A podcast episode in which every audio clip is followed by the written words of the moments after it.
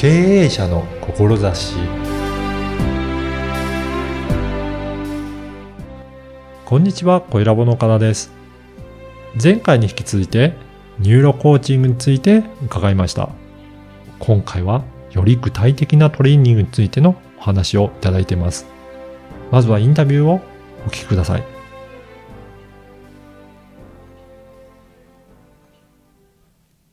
こんにちは、小ラボの岡田です。今回も前回に引き続いて、えーマスターニューロコーチの加藤和宏さんにお話を伺いたいと思います。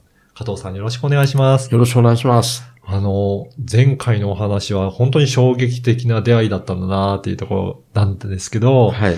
ぜひそのニューロコーチングについてもう少し具体的にお伺いしたいなと思うんですが、はい。あの、ぜひそういったなんかお話をいただければと思います。はいはい。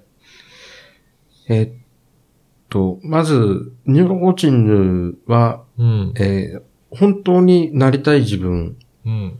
その実現のためのサポートをする、桁違いの、えー成果を勝ち取ってもらう。まあ、そんな方程をしているのはニューロコーチングなんですね。うん。で、えー二つ、そういう意味では、えー中心的なテクノロジーがあって、一つは、いわゆるエムゼクティブコーチングの手法をとっていて、はい。えー特にその脳の特徴を踏まえた、うん。あの、コーチングをしています。うん。えーまあ、こちらの方はなんとなくわかかるような感じはするんですが、ちょっとわかりづらいのがやっぱりニューロフィードバックの、はい。えートレーニングの方だと思うんですね。うん。これはどんなことをやるのかって言いますと、えー前回もちょっとお話ししましたが、えー脳波を調整するんですね。うん。で、我々は、その、えー活動している時っていうのは、筋肉が電気を発するのと同じように、はい。活動している脳っていうのは電気を発して、はあまあ、それがあの脳波ってことになるんですけども、えーその脳波っていうのは、まあ6種類ぐらいの脳波を出すんですが、はい。えー TPO に合わせて、えー仕事をしている時だったり、えー睡眠をしている時、リラックスしている時っていう風に脳波体っていうのが、えーやっぱり適正な脳波体っていうのがあるんですよね。はい。で、それをうまく適応させた形で、えーえー調整するっていうのが、まあ、ニューロフィードバックなんですがう、ん。うん。えっ、と、例えば、あの、バイオフィードバックのメカニズムっていうのがあるんですよ。おうこれどういったものなんでしょうか？例えばですね、あの、人っていうのは、自分の生体情報をフィードバックされると、うんうんその情報に基づいて、えー治療力で自分の、要するに体調面だったり、うん。えーより良い方向に導くっていうですね、そういうメカニズムを基本的に持ってるんですね。そうなんですね。えじゃあ、あの、何かあった時は、まあ、より良くなろうっていうのが、は体の中には備わってるってい備わってうことでるんですす。ね。うん。例えば、この指先にはい。センサーをつけておいて、それで心拍数と同じように、うんうん。えー音がポーンポーンとなるような、はい。そういうシステムをちょっと用意するんですね。はい。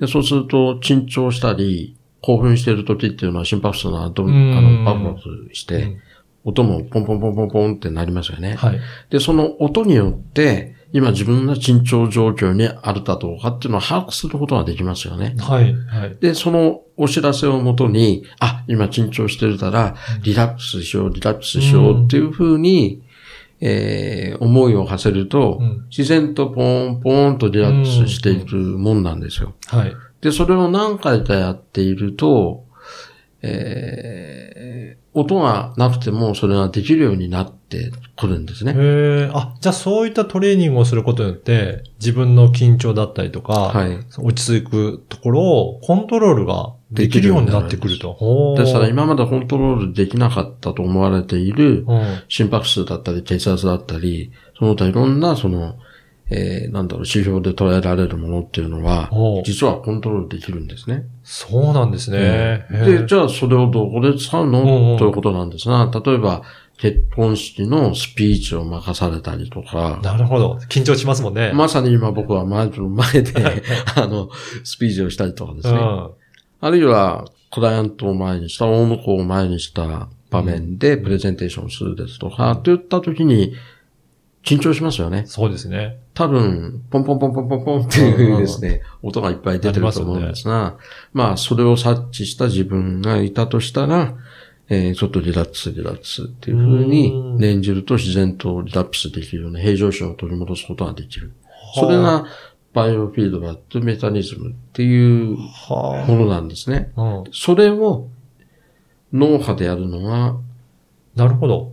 ニューロフィードバックトレーニングなんです。じゃあ、その脳波の、はい。色の、まあ、6つぐらいの脳波帯があるっておっしゃってたと思うんですが、はい、それを自分でコントロールできるような感じですか？そうなんですね。ええー、すごいですね、えー、そんな風になるんですね。はい。なので、あのー、今、中大の東野先生あたりは、うん、その、えー、ビジネスパーソンの、えー、まあ、30代で50%、うん。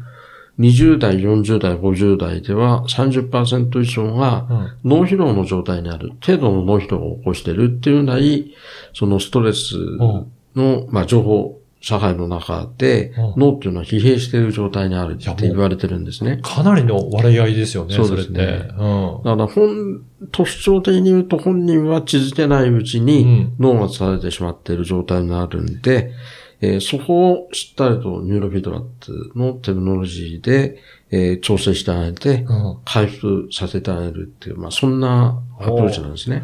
なので、うん、脳っていうのは、望ましい脳波と望ましくない脳波を同時に出してるんですね。うん、望ましい脳波はもっと頑張ってもらって、うん、望ましくない脳波についてはちょっと減少させるようなですね。まあ、そんなことをやるんですね。まさにあの、前回お話しいただいた、加藤さん自身が体験して、はい、大きくなんか変わったっていう。ま、まそれっていうのも、同じように、それ脳波を調整して、まあ、好ましい脳波を強くして、好ましくないのを弱めたので、そういうふうに劇的に変わってきたっていうことなんですね。で、ニューロフィードバックの場合には、うん、あの、映像と、映像と音で知らせるんですね。うん、はい。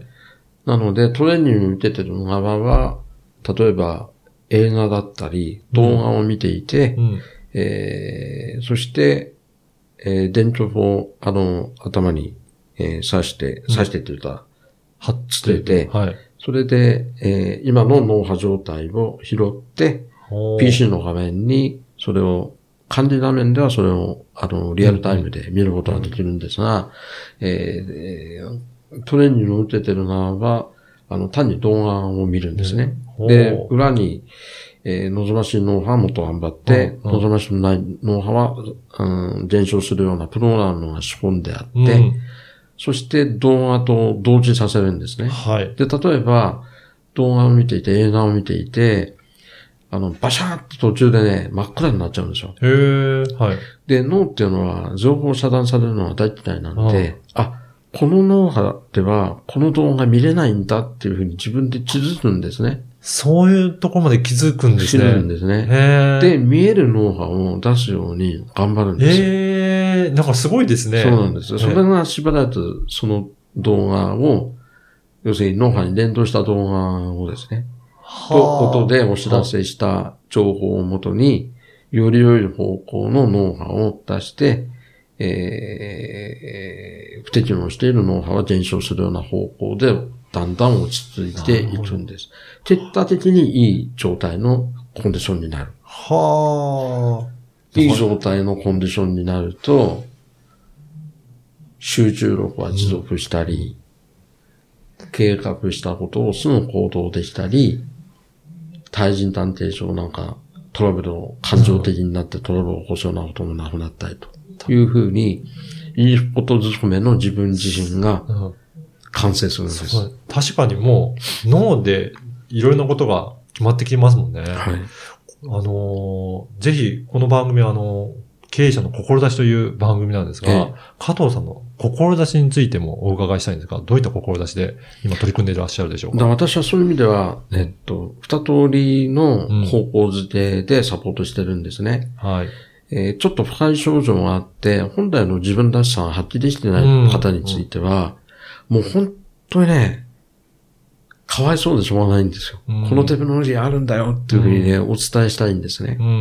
だからビジネスパーソンを中心になるんですが、そういった不快症状で悩まれている方も、うん。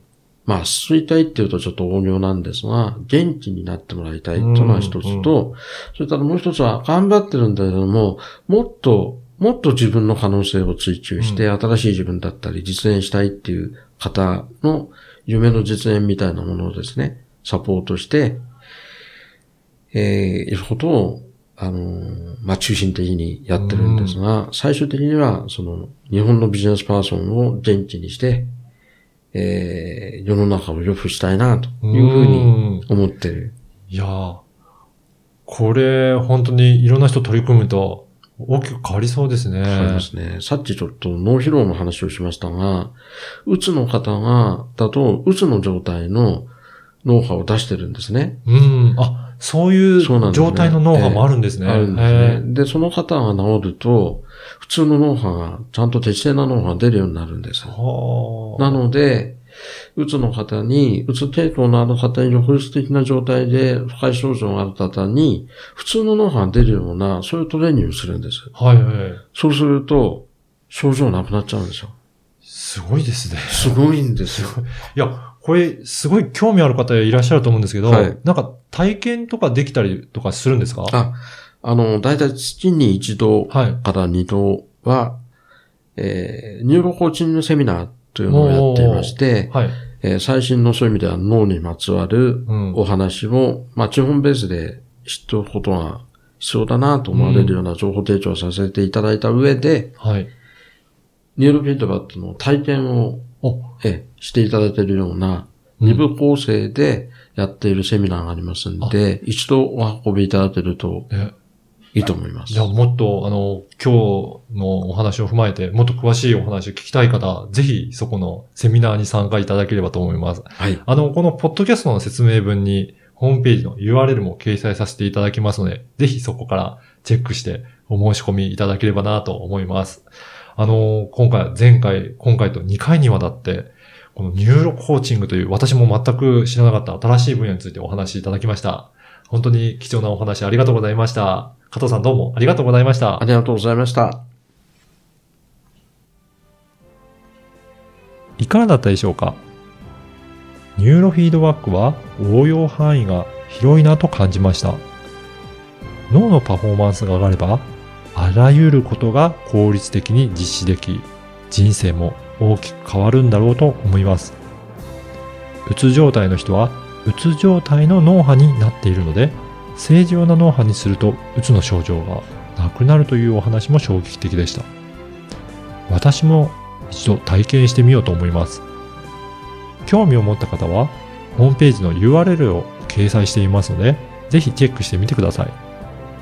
そして、声ラボでは、加藤さんのような志を持った経営者の方を募集しています。ご出演を希望される方は、声ラボホームページからお申し込みください。あなたの志をインタビューいたします。ではまた次回。